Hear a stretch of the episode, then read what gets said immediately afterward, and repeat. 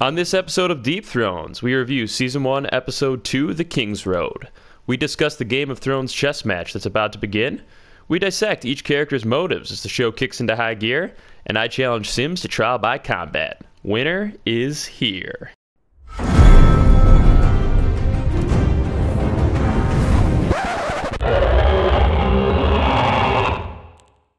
All right. Well, welcome to episode two ever of Deep Thrones. Um, just to just before we get into the whole review, I think it's important that we let our listeners know, just in case anyone's trying to advertise anything. This would be some great space to, you know, give us some money. Throw throw your advertising there.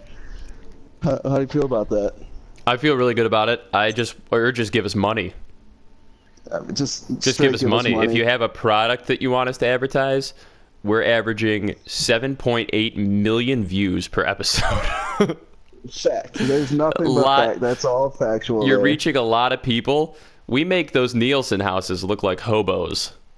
And give us, you know, give us some of that internet money. I don't know where you're gonna get the money from, but give just give us some of that. Hey, a ton of that internet. You know what season it is, Chris. Oh, You got a tax oh, return? man. Time to invest. Send us your tax. Oh man, it's always tax season. All right, well, let's dive into this episode. Lot, lot that we have to cover here. Great episode, if I should say Mm. so myself. And it's we open up with a Dothraki traveling scene. We see the whole horde uh, doing their traveling, which is pretty much all they do is go from place to place in the plains and, and rape and pillage. hmm you you get a you get a uh, quick scene with Jorah and Dany, and basically Jorah's like, "Yo, they don't eat much here," and the two things that they have in abundance are grass and horses. Which, when I was doing my rewatch of the episode, I actually thought that he said ass and horses. Yeah. So I was like, yeah, that's a great point. You know, they they do Yeah. have a ton of ass, and then he hands her like something to eat. I'm like, oh, is Dany just munching on some ass really quick? there? Yeah, she's a big. It's 2018. Get over yourself. I mean, It- uh, hey, you Everybody know, does I'm, it. I'm not knocking. I'm not. No. I'm not knocking the ass eating by any means. I just No. didn't know that they were throwing this out. I mean, this came out in what, like 2000, 2010 or something. I don't yeah. know. So, but the winds of if they were change were upon us. Yeah. Yeah, Yeah. yeah, it was weird. But- ten years ago. but- You also like see Jorah starts to like definitely get like a half chub for Dany. Like every scene, he's like, "Hello, Khaleesi." Oh, you know. So that's weird yeah, he's giving her like, it. and they definitely don't have that much jerky. So for him to give her his like horse jerky, it's a very kind thing to do. That's a good point. I didn't even think about the lack of, of ass jerky. Yeah, But and and then we, we cross the narrow sea. kind of jerky get, you got uh, there? uh, it's, that's some nice ass jerky. It's some nice we, ass we jerky. Switch over to a scene with Tyrion and Joffrey. Uh, Mm. Tyrion's waking up in a in a kennel. Is that what you call those? Where they where they have Yeah, the a bunch of dogs? Yes, yes. Yeah, and he's he's obviously hammered, waking up in his kennel, and Joffrey drops the line of the episode, in my opinion, and just goes, "Oh yeah, uh, Uncle, looks like you're laying next to some better looking bitches than you're used to." Yeah, Just- and Tyrion just kind of he like shrugs it off. He gets up and walks out. And of course, as you guys remember from our first review, the episode ended with Bran falling from that window, and Tyrion tells Joffrey, as the future Prince of the Kingdom, it's his job to go and pay his respects to Catelyn Stark and Ned Stark because their kid is now you know in a coma. And Joffrey's like, Right. you know, being a prick, and he's like, oh, I don't, I don't care. And Tyrion just bitches him out, which is a smack right across the chops. He smacks him, I think, three times in that He scene. smacks the Am taste right? out of his mouth. Yeah, just lefts and rights, just working the upper body. which is great to see because maybe not at this point. You can tell Joffrey's kind of an asshole at this point, but definitely by the end of this episode, you get a full blown taste of how dickish Yeah. Joffrey is. Yeah, he's like at this point he's like Magic Johnson level, and at the end of the episodes he's Freddie Mercury level. He goes from just kind of having it to full blown. I don't. Freddie Mercury is someone that I don't have a lot of background on. Not gonna lie. Lead singer of Queen died of AIDS. Okay. All right. Well, Joffrey's died similarly. But Yeah. anyways, and then so uh, we cut over to a scene, and Lannister family's having a nice team breakfast, and you know, Team the whole- around, guys. the whole the whole clan's there. You got the kids, Cersei, Jaime, and they're talking about Bran almost. Well, they thought at this point that he's going to die for sure, Yeah. But Tyrion spoke with the Maester at Winterfell, and he said that he's not expected to die. And this is one of the first times that you see Cersei really kind of vis- visibly shit her pants, but doesn't Yeah. say much. She's shook. She's Yeah. shook. Oh, she's definitely shaken. A little triggered. And Yeah. Shaken, not not stirred. And Mm. and Jaime's like, "Yo, it'd be you know, put him to death. It'd be a mercy. I wouldn't want to be a cripple my whole life." Yeah. And That's actually he like, says something about like what is what's the word he used uh, like a speaking for the you know the savages kind of Tyrion says because he was a dwarf and he understands The what it's like that the The grotesque, grotesque. that's right it's a great line hmm It is a great line. And then next scene, we'll kind of jump into Cersei and Cat. Very motherly scene. Mm. So Cersei goes and visits Cat Stark, who's sitting bedside by Bran, still really just devastated by the whole, you know, him falling from from the tower and, and now being crippled. But he's still in a coma at this point, so he hasn't He- woken up yet. could go either way too his life is still in the hands of the seven the gods Right. hmm And Cersei really has a touching moment here where her mother, her, th- her only redeeming qualities is the fact that she loves her kids. right And you see that in this scene. She actually talks about how she lost her first child, which no one knew about.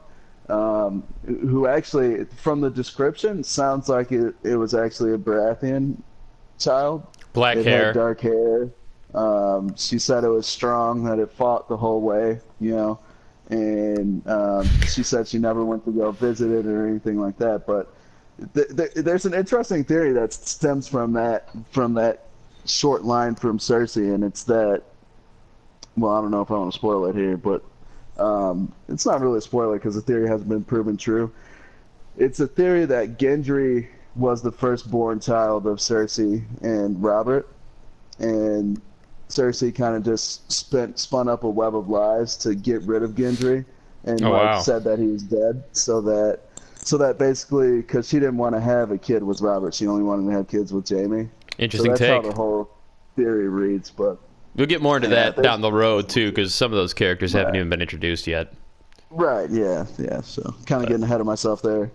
but it's hot take though I like it Yeah. What'd you think? uh, Anything to add on that? on Yeah, that I mean, scene? when Cersei has a genuine scene where she's not being like a total evil asshole, you have to really take them and run and enjoy them because they're not they're few and far between. In terms of like genuine scene to evil ratio, she's probably top three in terms of bad. And Oh, so is her own son Joffrey. And I don't know who else you'd throw up there, but she's up there. So you got to when she does have a nice scene, you got to kind of enjoy it for what it is and, and kind of kind of run with it, you know. Especially since like even though she's probably responsible for some of the stuff that happens later this episode, this at least was a moment of uh, of genuine care. Right, and and that also goes to show the brilliance of Lena Headey as the actress too. I mean, you Yeah. you can go from an in an instance from hating her guts to, you know, absolutely relating and empathizing with her on a personal level. This is a total like a total show of respect. I mean, nothing ill will by it, but she has one of the best resting bitch faces I've ever seen in terms of just the face she makes with like her non-emoting face does so much emoting. It's ridiculous. Well, she she consistently has the the eye raise. She has an eyebrow. Yeah, her Eyebrow. is just consistently people's champing it, you know? Like The Rock, she could give him a run for his money. I, I absolutely agree. And then the next thing we get here, more Winterfell action. Uh, Jaime Lannister has his first intercourse or conversational intercourse with Jon Snow. Um, not not to be confused with any other sort of intercourse, but this is, I mean, classic, kind of just what we were just talking about. You know, the character arc. I mean, Yeah. we don't see the arc yet, obviously, but Jaime's No. such a dick at this. At this point, yeah, and he looks like Prince Charming from Shrek, but that's been covered on the internet ad nauseum. And I just think it's interesting too. The scene, it's, it's just a quick little scene, really insignificant. But when I watch a scene, I I saw very clear tension. But what you saw, and what I think we all just heard you want to see, was these two bang. Well, I mean, they they are two hot guy babes. You wanted That- to see some be. Jaime Snow smanging, yeah. I, I think them two smanging would kind of take away from them being hot because then They'd break the internet. Would have to be like submiss- submissive and and Unless they know, were just doing like, in two strong uh, unless, ooh, skin sword fight. You know what I mean? Ooh. Just- oh, oh yeah. J- Jaime goes, "Have you ever swung that sword, boy?" He, we now know what he meant. Yeah. Yeah, so now- for now those of you at home, on. yeah, you just it's all in the hips. You both just shake your yeah. You just both just whip your hips back and forth and you swing away at each Yeah. other. It's basically get two get two beautiful French rolls and then that's kind of to simulate. That's what it would look like. A nice French Uh, roll, and you just swing at another French roll, and that's what it kind of would look like. So what's the next scene? All right. Yeah, I think, we really got off topic there. Yeah, well, Uh, but one of the more important parts in that is is Jaime talks shit to the about the Night's Watch and really undermines the whole group, which Yes. Jon Jon at this point still thinks like, oh, this is a noble group of people. They're all you know, they're all like him, like like nobling or no, noble princes or I don't Yeah. even know what you would call them, like sons bunch of of a bunch of Manu that. Genobiles, yeah. When in reality, Yes, they're uh, sending a bunch of criminals there because they have the choice of, Right. you know, being killed or sent to the wall to fight. And it's not really that noble. And the things that they think they're guarding against, wildlings, at this point, they think the wildling army is nothing. At this point, they think the White Walkers don't exist. They think all these Mm-hmm. threats that they're protecting them from are either insignificant, like wildlings, which are just humans that live north of the wall, or Mm-hmm. they're White Walkers, which they believe are, are basically the Loch Ness monster or Bigfoot, like a made up folklore. And one of the more, I guess, looked over parts in this scene is just you really see the whole dynamic of Jon and his family, right? So, you know, going into the next scene, not so much with Jaime now, but he goes and sees Cat and more specifically Bran, who's Mhm. in- incapacitated right now, and it really touching scene there.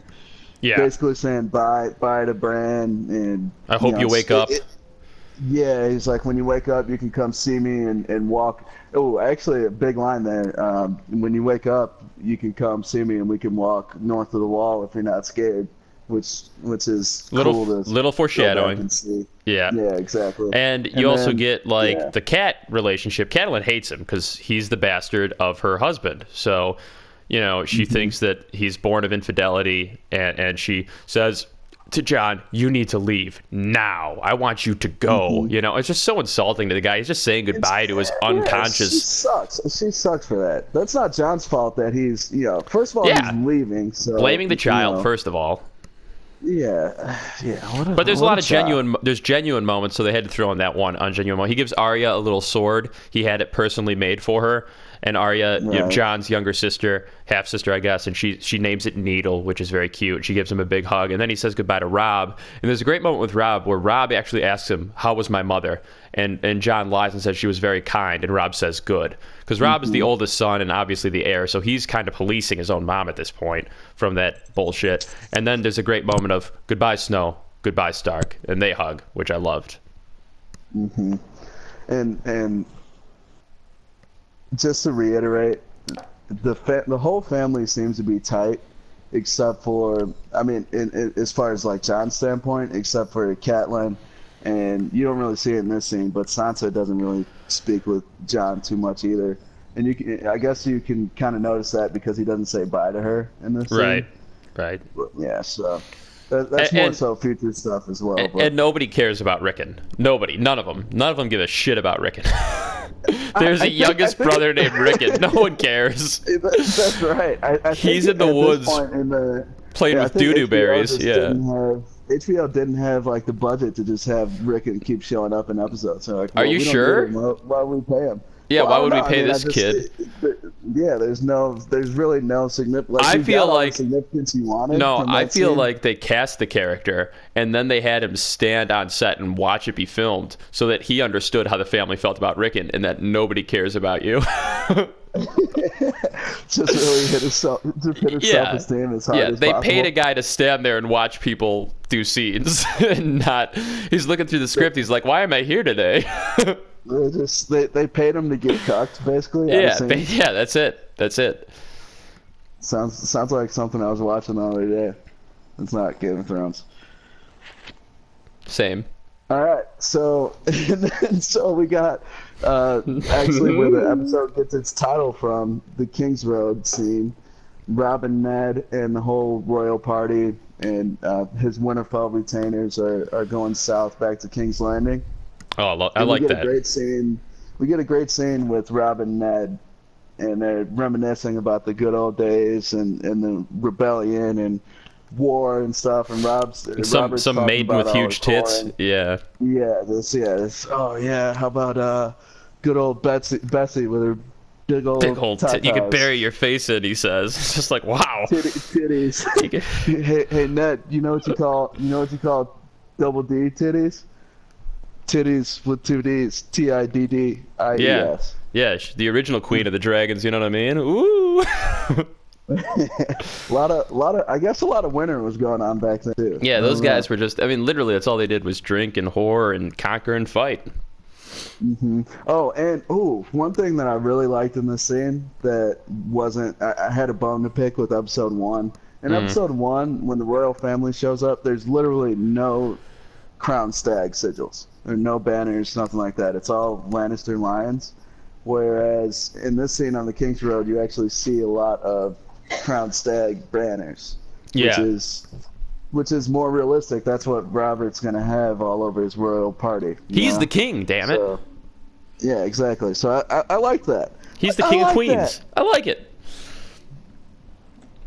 And also, ooh, little fact for you. Or actually, I'll pop a question on you. How do you know how long the uh, King's Road runs from from what location to what location? Nope. Ooh, see, you gotta. gotta I read up on assume stuff, from dude. the wall to Casterly Rock. no close Okay. though from the wall to King's Landing. Ugh, I went too far south. Yeah, so so actually, uh, King King's Landing to uh, Lannisport is the Gold Road, I believe. Is what's that? called? Right. K- And King's yeah. Landing, not to be mistaken with Queen's Landing Strip, which we see a little bit of that too throughout the se- series. Damn right we do. That's right. You, you, you fucking right. Winter, you, you know it. And then uh, okay, so that was that was a great scene, and um, I believe this is where you actually get the first speak of Robert wanting to kill the Targaryen kids across the Narrow Sea. Yep. Is that in the scene, or am I getting ahead of myself? no, that's yeah. That's is he has that. He he gives the uh, a letter to Ned, and Ned's like, "Tell me we're not thinking of this. The the Dothraki cannot tr- pass the uh, pass the ocean, you know." And he's like, "That Targaryen Right. boy wants to be, you know, king." And he's like, "Well, throw him into the ocean if he crosses, you know." And Robert, t- you know, I can see both sides of this argument because Yeah. First of all, if you're in if you're in the Game of Thrones world, it's uh, it's absolutely cutthroat. You know, if you have enemies, you have to do whatever you can to try to remove them from the equation. Everybody Robert's wants to kill you. in this sense. Uh, Absolutely, and Mhm. you know, and and you know, for people who have seen further uh, further down the road, this conversation kind of makes a little bit more sense to you uh, on Robert's side of things. I'm not going to spoil anything, but Yeah. does that make, you you get what I'm saying there? Yeah, I mean, the, the, like he's you know, it's a little brutal what he's saying. He's trying to kill a girl who's supposed to be, I guess, like 15 or 16. But I mean, mm-hmm. and Ned, I think, is sort of more Tyrion esque in that. I think Ned and Tyrion are guys who you'd see almost leading in like a democracy and not in a world with kings and queens because everything they do is a diplomatic approach, seemingly. You know what I mean? They want to use Right. diplomacy, which in this world is, in the world we live in, diplomacy is obviously what you want to do at all costs, right? You never want to do the nuclear option. But in this world of Game of Thrones, every option is just kill your enemies, no truce, because very there's so much pride that your enemy will never not want the throne. It'll always want the throne. So you can't make a Mm-hmm. truce with something that will consistently want the one thing you have that they can't. Mhm. Very good points there. Thank you. And speaking of speaking of murdering Dany, we jump back across the narrow sea in the next scene. Jesus. Dany and and the Khal are get, getting, Getting after murdered, it. yeah, Well, more, well- more so the Khal is really getting after it. He's and hitting it rough. Yeah, he's roughing yeah, her. Dany's not really liking And you it. could tell Emilia Clarke was not a huge actress at the time. Right, because there's yeah, because there's no way she's gonna have that sort of scene with where she's just getting him from behind right now and her yeah, out. bouncing all over, and this literally, it's like it's almost like on HBO like softcore porno scene that you'd see in like a softcore porno. Right, exactly, exactly, and uh, uh, yeah, so that's a, that's a good point. And with Emilia being a bigger star, I don't think she does that No. scene, or at least No, not, his titties would be not how it bouncing. Yeah, Right.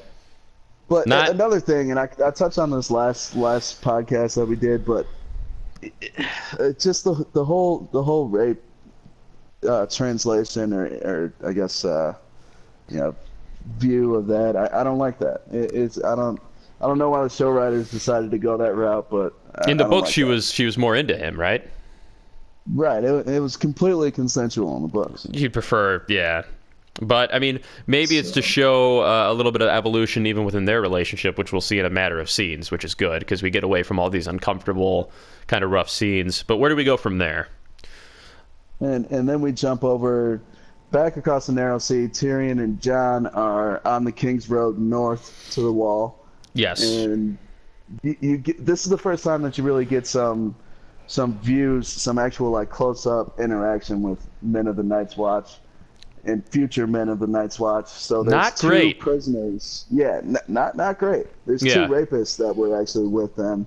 Oh, On their and travel, yeah.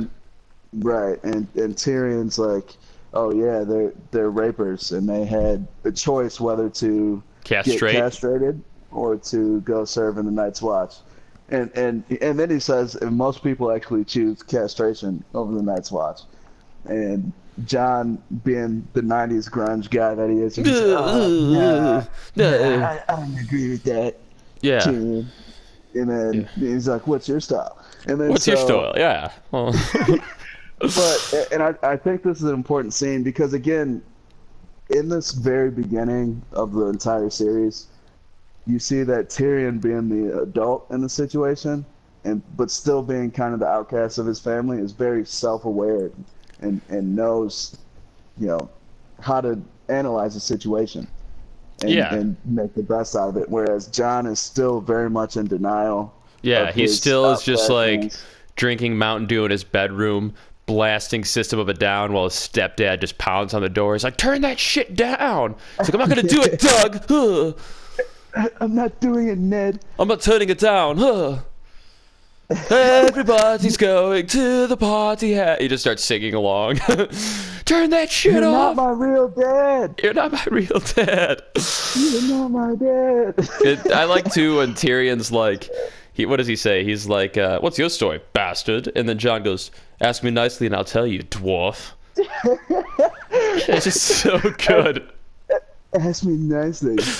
He's like, "Ask me nicely and lick your lips and look me in the eye, and I'll think about it." Why don't you look me in the eyes when we make love anymore? Probably because I'm in front of you.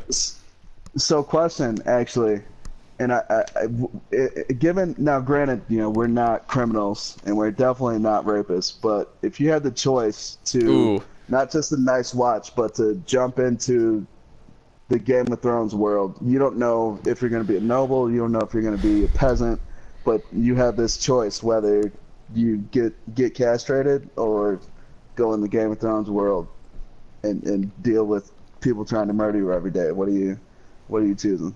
I don't know. That's a tough question. I probably choose Game of Thrones world. At least, well, I'm not ready to lose me- my balls put it this yet. way. Maybe, yeah, I was gonna say maybe you maybe you get to have kids first, and then you get the choice. Oh, so then it's just getting a vasectomy. True. Well, wait, is castration the whole? Is it the whole? Is it the? The no, and the stem, castration. I think it's just the it's just the mm. it's just the the the balls. the root. Okay. I think, yeah. So it's basically like, you know, Oh, okay. So then, oh, for sure. Well, I'm Oh. choosing. I'm definitely choosing the vasectomy then. yeah. You can get those All right. reversed now too, which You is can, nice. yeah. There, did you? See, yeah. So that's. I mean, that was kind of a. That question really flamed out pretty hard. Yeah, sorry about that. as, as things tend to do on this podcast. Things just are. Yep. so where where do So we go then, from anyway, here? So Yeah. back on track. So our our next scene we have Robb and Catelyn back in Winterfell. The Maester walks in. Catelyn's still totally just devastated by yeah. Bran being Still kind of a cold-hearted lady, but that's okay. Not a huge fan of Cat. And, the, and and this is a great thing that I also like about about the Game of Thrones series in general. The Maesters saying, "Okay, we've got appointments that we need to make. We need, you know, stuff that we need signed. The laws need to be kept still. We can't just all shut down because Ned's gone." and because your kid got fucking tossed. Yeah. Right, exactly. And, Robb steps up to the plate and he's Yeah. like, "Yo, I can take care of this. I'll handle the appointments." And then he yells at his mom. Right, He says he's like, you I need mean, to do shit. He's like, he's like, Rickon exists. He's six years old. No one fucking likes him. He's like, he's gonna starve to death because we all refuse to feed him. So you better do something. Exactly, and he, he makes great points. This is the first time you see Robb really step into a leadership role. yeah, he's getting a little hair on his chest. Yeah, he's getting a little, you know, But Becoming a a bigger man. point about Game of Thrones in, in general that I like here is, unlike most other, I- I, can't speak for Lord of the Rings because I haven't really read the books, but in, in the movies at least, they never really focus in on like an economic, you know, most most things, most big, um, what's word, epics like this don't really bring up a lot of economics and yeah. There's seemingly details unlimited finances. Yeah, Right. Whereas I, I, I do like that Game of Thrones focuses on that a little bit more, and they bring that up in this scene. So I do like that. But the Right. most important part about this scene is an assassin busts in and tries to kill Bran a mercy kill. the second Yeah, attempt on his life. it's a mercy kill. The guy says he's like, you're not supposed to be here, and Catelyn's like, well, I fucking am. like you, you should have fucking known. Should have Yeah. told someone. Yeah. And, And, and she's then like, please take Rickon, not Bran. here's, here's my son that no one likes. yeah, take. And then so uh, Bran's direwolf Summer jumps on the scene, saves the life.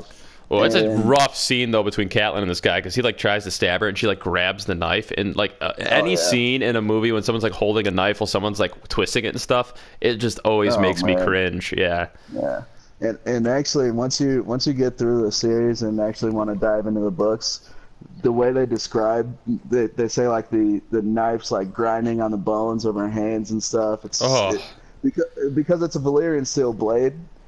That's which rough, We find out yeah. in the next scene, and it and that stuff it just cuts right through. yeah. So yeah, real, it could cut. It could cut through stuff. bone. It perfect for slicing ass jerky. The whole nine. Yeah, exactly. Which the next scene is in the Godswood, right? Yeah. Right. So this is where, um, shoot. Catelyn can't believes it's no, after no. she does. Catelyn does her little investigation. She goes to the gods, but she gathers around her Maester. She has Robb Mm-hmm. is there, Theon's there, and she's like, "Yo, I think the Lannisters had something to do with this." And the one guy's like, "Look at this blade, way too nice for a cutthroat." And it's Yeah, he yeah. funding. Roger, Roger Cassel. That's who. That's who I was thinking of. yeah. Okay. Yeah. Matt so, Castle, former QB. Yeah, Matt Cassel, which i i I mean, that was so. I mean, at the point, like, at this point in the story, if you think that the Lannisters would actually give a Valyrian steel blade to a peasant assassin, and not even, especially with how rich the Lannisters are, they they would have hired a way better assassin that would have never got gotten the job done. Yeah, Yeah. So it was it was kind of a shittily put together plot, Yeah. but we don't really you know, we don't know any yeah. of that at this point. No. Right. So but anyway, so that's that that drives up the tension definitely with the Lannisters and the Starks. more and leads to a Robb, lot of stuff more the Robb becoming a man stuff too. He uh like is like he says he's like if it's if it's if they come into my city, you know, my town, and they try to murder my brother, and Theon and him are ready to go to battle. So it's really cool. And like you said, it's the Lannisters and the Starks. The tension's there. So where do we go from here? And then we get a very cool scene where that party traveling north to the wall actually sees the wall, and it is massive. Yeah, I mean, big this- wall. trust me, I'm gonna build a wall, and, and my wall is gonna be bigger than Big, anybody's wall. beautiful. okay? You know it. I know it. Everybody knows it. Believe me, folks. Yeah. All right. I think it also. So- I told uh, my fiance the other day. I also found it ironic that this wall actually keeps the whites out. Oh, oh. Isn't that weird, right? It's a wall Oh. because we don't want. Actually, the wall keeps the whites from coming. So I thought that was interesting. Weird take, but uh, important one. So That's wild. yeah, I, I think that's I think that's gonna be the wall that the Canadians build. yeah. know, Although, what is yeah. whiter than a Canadian? Yeah, I guess you're right. I don't know Well, I don't know. You got Drake. You got Drake up there. That's true. Jimmy. R- That's true. R.I.P. to, to Jimmy. Jimmy Brooks, Degrassi. Degrassi, different series. That's uh, Degrassi Thrones that we'll be doing yeah, we'll next. cover- yeah, we'll cover, on a Degrassi. Yeah, all 17 seasons. And and then we jump back across the narrow sea with a really really hot scene here. One of my favorites. Uh, Dany's getting trained by a one of, one of her retainers, but her name's Doreah, and she half she happened to be a sex slave Okay. from Lys. She's training her how to like just absolutely pwn the Khal Drogo's dick in the bedroom. Oh yeah. Oh yeah. How to just just because she's like she's like if I'm gonna be on this guy's balls every night, I at least better make some fun out of it. And she's teaching her how to like become a, a, a, a just a just a banger in the sack. And the sex slaves from Lys are the best in the in the known world, basically. So people come from everywhere, go to those brothels, and apparently she has a Doreah has a has a line in there where she says, like it, it, it's said that sex slaves from Lys can make a man finish with just her eyes. Right, which is like Jesus. I'd never leave the house. yeah, I wouldn't be able to. It'd be No. winter all over. I'd just be What walking could down that the woman? street. It would be like a rule. She'd have to wear sunglasses everywhere. Oh, oh, Yeah. Oh shit! I got that. oh man. She'd have to And Stevie then- Wonder it. Yeah. directly leads into the Khal, just like getting shown what's up in the sack. But so this And is now amazing. just- He comes in and he's just like ready to get behind her, and she's like, "No, no," and then she like hops on it, and she basically just cowgirls his balls into oblivion. And she basically Yeah. turned him from like a savage smanger into, yeah, I'll take the trash out now, dear. Yes, immediately, dear. Yeah, I got it right now, dear. She's Oh, just like oh, doing you a little, the dishes done? Oh, I got yeah. those. She's basically Oh, no just more, like, no more horse you know, ass? Yeah. yeah, no more horse ass. You want, yeah, like a salad? Get get this woman a salad immediately. Yeah, Get yeah. this woman a, get this woman a good Caesar salad. Yeah, this rug's a little bit out of our price range. Uh, I guess I'll okay, I'll get it. We'll get the rug. You know, yeah, that's basically what she did to him.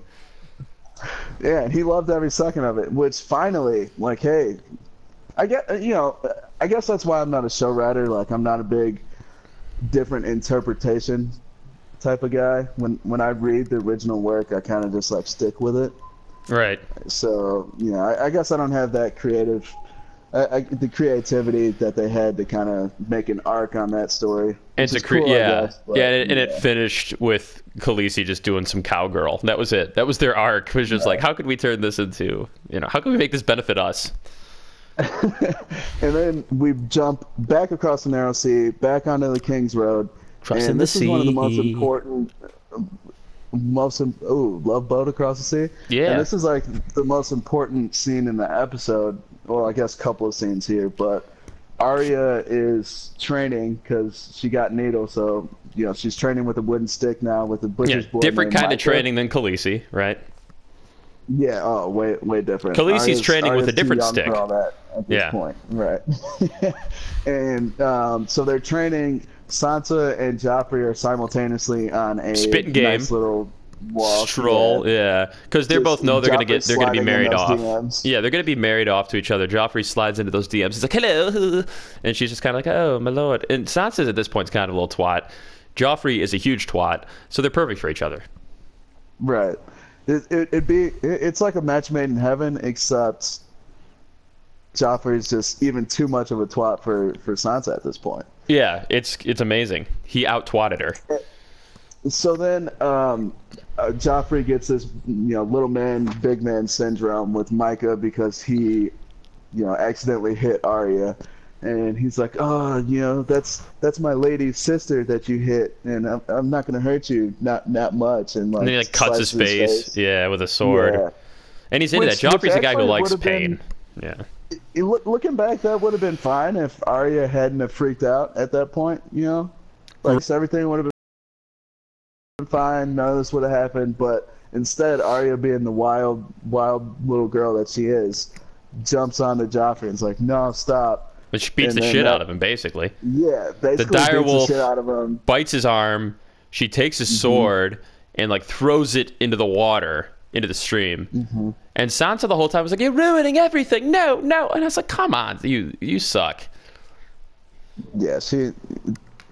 This is this is the beginning of Sansa really just being a terrible character. She has a renaissance least- later on, but no, Yeah, it, it yeah. lasts a while though. It does. And it, then it- we yeah, and then we see Ned and Robert kind of trying to sort this whole thing out. Cersei obviously is on Joffrey's side, wants to start killing dogs and, and having Arya like whip through the and stuff. streets. Yeah, Yeah, yeah, and and Robert's just like, this is ridiculous. These are kids, you know, Yeah. playing, fighting. This happens with kids. Ned, you handle your kids. Uh, I'll handle mine. And then he kind of gives a shot at Joffrey, like, yo, you let a little girl disarm you. Like, stop being such a wuss, you know. yeah, and then and, then wh- wh- which is a great point. yeah, and then like they also make Ned kill the direwolf. Which is upsetting, Right. but the thing is, is. Arya's direwolf ran away, so in reality, he has to kill Sansa's direwolf because they captured that one, which is ironic because Right. Sansa kind of, you know, she was brought before the king to tell the truth because Arya and Joffrey gave different testaments, and she just did like the oh, I don't remember, you know, which is just like, come yeah, on, which- come on. She knew exactly what happened, so. And, and then Ipso Ned facto. actually had to kill him because Well, he a, took it it. was a creature from the north. He took the honor. he said, "I'll do it. I don't want Yeah. you know your assassin to do it. Your your cutthroat." And it's one of those scenes too where it's like Robert and Ned are like the dads, you know, and it's kind of like again another shout out to today's culture where kids are a little bit more sensitive when they fight. It's like oh punish them, but back then you fought and then afterwards you shook hands and it was over, you know. Right, yeah. Yeah, exactly. Good points. Good good relaying that into a modern day uh, sort sort of sense there. Good interpretation there, John. Thank you, Chris. I appreciate it, man. How, thank you, man. You know I really appreciate you saying that. Oh, you know what? Actually, I forgot. Bran wakes up after Lady dies. Oh, that's right. That's right. Well, That's yeah, right. Oh, his because he's well, that's forgot that. significant. Yeah. So right right when Lady gets the knife from Ned, Bran wakes up. So Right. Which is like it's sort of like in a dream when you're knifing a chick with your wiener, and then right as you splooge, you wake up. Well, some, sometimes when you're experienced enough, you wait. You try to time your wake up before you The splooge. splooge, right? But sometimes, because then if you it- yeah, sometimes if you if winter comes too soon, then you gotta like make your you gotta change your drawers without trying to wake anyone up, and it's just it- it's Yeah. just a big it's a whole mess Yeah. all over the place. pro tip to Sometimes you young male viewers kids. You lift up a few of the shirts on top of the hamper, you stuff those drawers underneath, and then you pack it nice and tight. No, that's the only way to do it. Unless, Yeah, you can't leave them on top. Whatever, unless for whatever outrageous reason you're actually going to fire up the washing machine right then and there. Which No, you can't. That's just red red flags and alarm bells sounds all over top. That's, that's like you, you, you, that's like the enemy UAV just got just came. It's up, you know airborne. Yeah, everyone's huddling. Yeah. Like, did you? Are you sick? Are you okay? And you just be like, yeah, I got a little. I threw up in my underwear. Which isn't necessarily a lie. I mean, no, no. So okay. you'd be anyway, better so off saying you had question. diarrhea. Back to the question here. One out of ten. Kings Road. What are you rating it? I give it a solid six because a lot of emotions are set off. It's an important episode, not my favorite episode, so I give it a six. Okay. I would give it Okay. I'm gonna go ahead and give it. I'm gonna go ahead and give it a seven All right. because well, I, I, I'm I'm kind of counter. I, I I don't agree more so like necessarily more action the better the rating. I actually like episodes like this where there's a lot of talk and it ends up leading to some things. okay. So, Fair enough. You I gave me that I Price is Right. seven. You gave me that one Yeah. Mm-hmm. That's okay. Uh, do you want to get into some segments? Yeah, let's jump into some segments. Little segment. Um, yeah, first one, best line, Yas Ooh. Queen. You want to you want to hit us with yours? Yeah, I'm gonna hit it. Uh, the best line is we talked about it a second ago. It's if it must be done, I'll do it myself. He's of the North. He deserves better than a butcher. That is Ned Stark deciding to kill the direwolf. Mm-hmm. And my Yas Queen is when uh, same scene actually. Arya kind of attacks Sansa when she lies to the king, and then Cersei goes, "She's as wild as that beast of hers." Just great. Oh it's, yeah. uh, Yeah. I know it firsthand. People like when you compare their kids to animals. People really like it. People love that. Yeah. And it, this, I mean, you like again one of the more reasons why I gave this episode a higher rating than you. It it it shows a lot of character. You know, you don't Okay. you don't necessarily. well, let's not know- make I mean, it personal, Chris. kind of a- Jesus. well, I'm, I'm just saying, like you. I mean, Step the yeah, fuck up. Your rating, dude. No, Your fuck rating your sucks. rating. Your rating sucks. So yeah, so anyways, like Arya, up until this point, you understand that she's a tomboy and she doesn't like do all the stuff that Sansa does. Right. But now you're really starting to see she's got the short temper. She's really wild. She's not scared to stand up for what she believes in, and those No, are all things me neither. that are integral to her character. So I, I like that.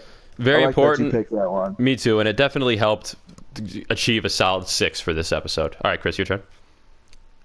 Okay, solid seven. Six. is six. So my best line was Ned to Jon, and right when Jon's saying all his goodbyes, he's leaving to the to the north to the wall, and Ned goes, "Next time we see each other, we'll we'll talk about your mother." Mm. And that one, really sad line, knowing what we know at this point. But Yeah. yeah, I mean, it, it I, like Ned carries that cross so well, and, Right. and Catelyn just hates Jon, and and Jon kind of hates. I, I mean, I'm sure there's some resentment there from Jon to Ned because he doesn't, you know, he doesn't know anything about his mom. He hates his So think bastard that- label, that's for sure. Right, for sure. So I I think there's a lot of weight on that line, so I like that one. And what's your Yas Queen? And the, my Yas Queen is in the beginning, Joffrey to Tyrion. And, and hmm. Tyrion's laying in that kennel, and he goes, "Uncle, th- th- those are better looking bitches than you're used to." Yeah. I, I thought that was hilarious. That was Yeah. the first time, maybe the only time Joffrey's made me laugh throughout the whole series. It's a great line, and Tyrion's face is kind of like, you little fucking piece of shit. Like, you get your he- ass over he here. to smack the shit Crack out of him. him. Cracks him three good ones, yeah. Yeah, so Which I, we all wanted to take a swipe at Joffrey at one point. And Mm-hmm. that leads us to hottest And moment. hottest moment. I think we're unanimous on this one. This was- this has to be and unanimous. Mine Yeah. was that uh, girl on girl scene with Khaleesi and what was her name, Doreah? Doreah, yeah. Yeah, where she's training her how to please the Khal because there's okay. So it's Mm. uh, uh, I didn't give too much look into it because it was it was like any other scene. You know, I'm not gonna focus on one scene, but I had to rewatch that one a few times because I felt like their audio was messed up and the it was quiet, so I had to re-listen. So I watched that scene a few times, maybe seven or eight, and uh, it starts with Doreah up top on Khaleesi uh, kind of teaching her how to gyrate the hips, and then Khaleesi gets this like oh, wild Oh, yeah. look in her eye, and she Nice does the old switcheroo, and she like pins her down. And when that happened, I didn't fully grasp it, so I'd say I watched that part another I don't know 14, 15 times. I, I absolutely agree. I think this is this Yeah. has to be the hottest moment. I mean, there's there's nothing else that compares Yeah. to this. At least, I mean, maybe throughout the whole season, I thought that this Maybe the series. of the hottest moments. Yeah, it was- it Winter was, in was- was- abundance. Winter was all over the place. Yeah, You could have made a kinda good. snowman with the amount of winter that. All right, maybe not. The, that's a whole lot of winter coming I all over mean- the. Yep. There, yeah, there there was a lot of winter going on there though. But you know what's really funny about that scene, and even the scene before that when Dany and the Khal Khal Drogo were having sex. She's just staring at the dragon eggs, which is kind of weird, and but the uh, you know the dragons are definitely staring back too. So I think the dragons are getting a free show. A a lot of this, Oh, and they're wow, like, lucky dragons. Like, Damn, mom, like, what, Yeah. can you stop just smanging In front of us, place? yeah, and definitely don't look in us, yeah. Like, just can you just like at least close the box? Like the block, the box is open with the three dragon Yeah, eggs sitting there. K- Khaleesi's box has been open all show. yeah, it is. so that yeah, so that was unanimous, right? Unanimous scene. All right, so now we're gonna jump into our Westeros history minute. Ooh, uh, this let's do it. time I'm going to do the Kingswood Brotherhood, uh, kind of relating to how Jaime came to fame and, and got his uh, Kingsguard spot. So starts off, we're in King's Landing. Uh, the Mad King's still sitting on the throne. Everything's going good for the most part. You know, land of plenty. Tywin's the hand of the king, and um, next thing you know, this Kingswood Brotherhood pops up. Who, when you think of them, kind of think like Robin Hood esque kind of um, you know, just steal from the steal from the rich and give to the poor. And this Bernie was Sanders, all a yeah. result of yeah, you know, th- this is kind of a result of Yeah. the poorest people getting neglected and the royalty doing well. So this Kingswood Brotherhood starts kidnapping uh, loy- or loyalists, um, nobles, and things like that, and it gets on the Mad King's nerves, obviously, because he's trying to keep these people protected. That's his job. So he sends out uh, three Kingsguard members.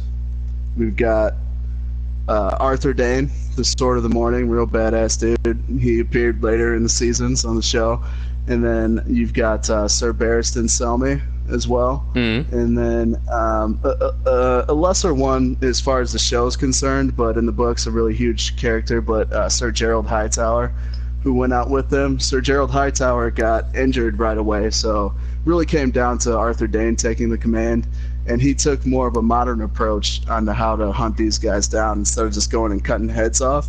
He actually got with the small folks in the Kingswood and started listening to their concerns, uh, giving them food and things like that, and turning the small folk against the Kingswood Brotherhood Wow. so that you know you can actually find them easier and, and get information out of these people.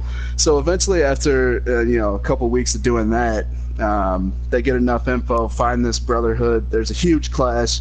Um, people are you know there's heads getting cut off, stuff. Uh, Sir Barristan Selmy kills Simon Toyne, who was the leader of the brotherhood. Um, Arthur Dayne takes out the Smiling Knight, who is like apparently a psychopath, and one minute he could be super smiley, and the, whole, the next minute be torturing people, kind of like Ramsay in Yeah, that so- way. sounds almost like but, the um, Joker. Yeah, yeah, oh yeah, definitely. If you look up images on, on Google of this guy, you'll there, there's some Joker-esque pictures that pop up.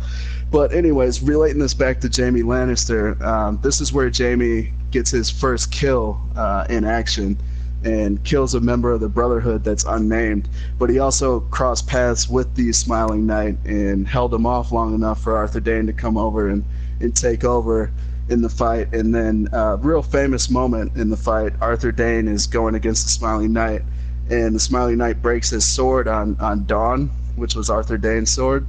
And Arthur, being you know the chivalrous man he is, gives him a Dawn? chance to pick up a new sword. Yeah, Sword of the Morning, dude. It's sick. Oh, Dawn is in like I thought just like Dawn, like an old lady name. Oh no, like Dawn, like the cleaning fabric stuff. Oh, okay, it was a Um, plug.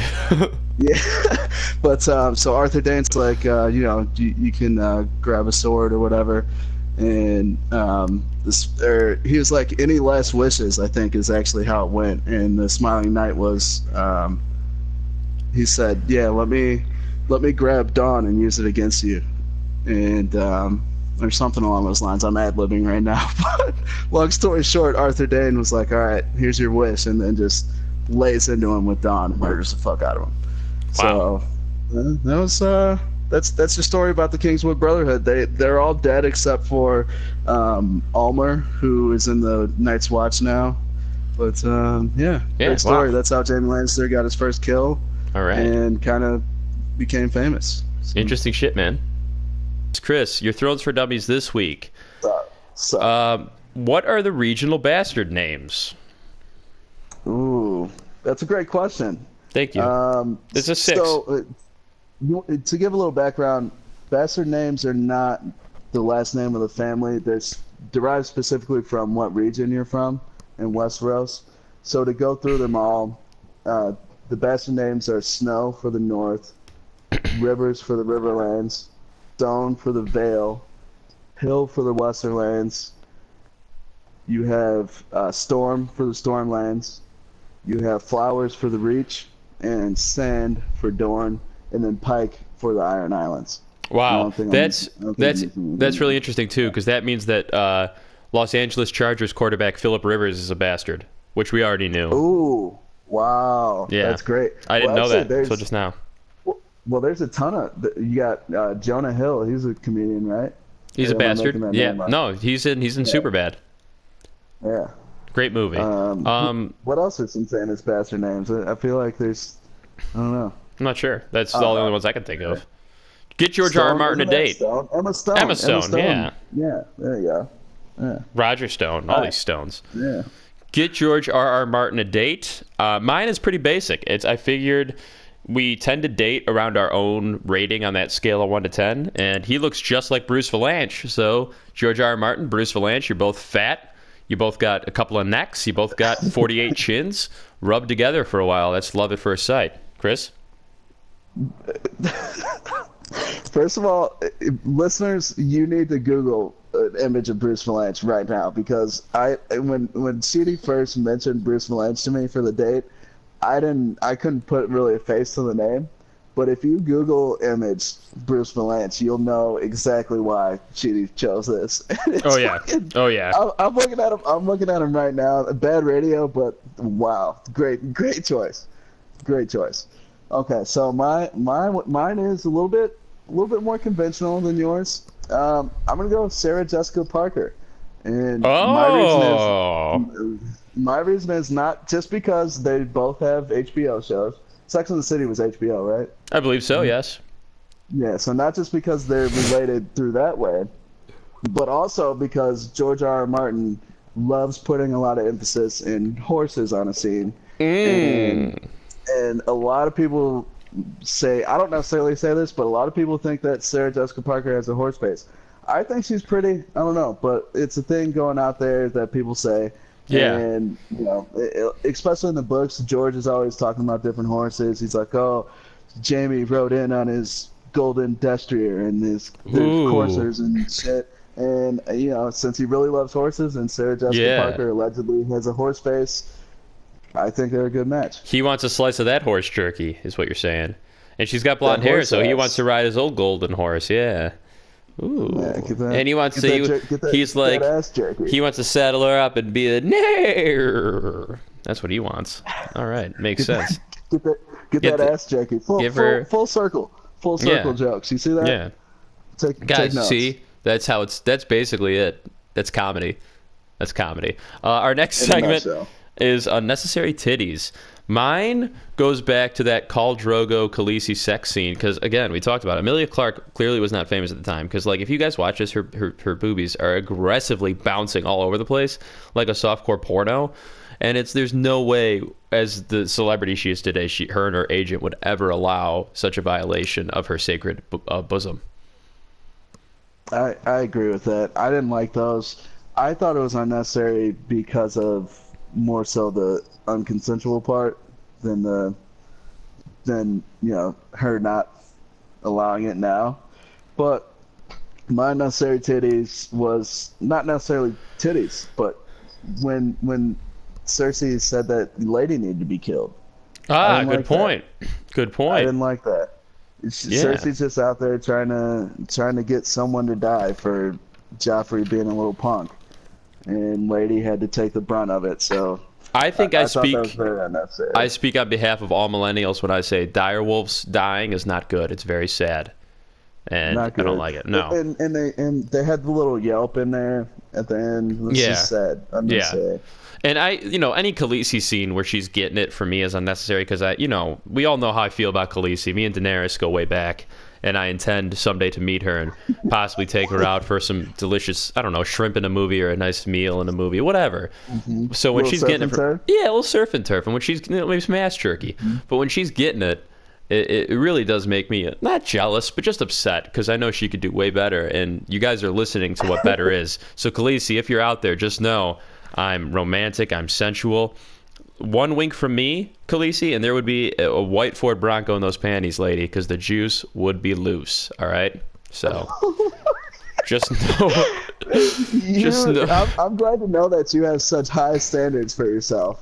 But Hmm. hey, you gotta keep you gotta keep that head held high. You know, Yeah, shoot, shoot I'm a- shot. I'm a seven. This episode was a six, but I'm a seven. So Khaleesi, uh, a seven two is nice. I think girls like sevens because they're attainable, but they're not like aggressively attractive. you know, so I'm a seven, Khaleesi. Jeez. And then our final segment, Trial by Combat. Chris, a show I created. I saw a guy on the train in a suit, and I see a lot of people in suits, and I came up with like a weird backstory for this guy and a show idea where he he lied 15 years ago on his first date with a woman who's now his wife that he's a lawyer. So for the last 15 Okay. years, every time he wakes up in the morning, he puts on a suit to go to his job, where he's actually just a janitor at a high rise. But she thinks he's a lawyer, and she works at a trading firm, and then her company gets sued. So she's like, "Oh, we'll just hire my husband," and he pretends to be a lawyer during the trial, and in doing so. He gets arrested for impersonating a lawyer, and then her firm gets arrested for insider trading. And in jail, she vows to kill him, and it's called Legal Jannies. Legal Janice. Legal Jannies. Okay, so He's that's, just- that's gonna be that's gonna be a working title.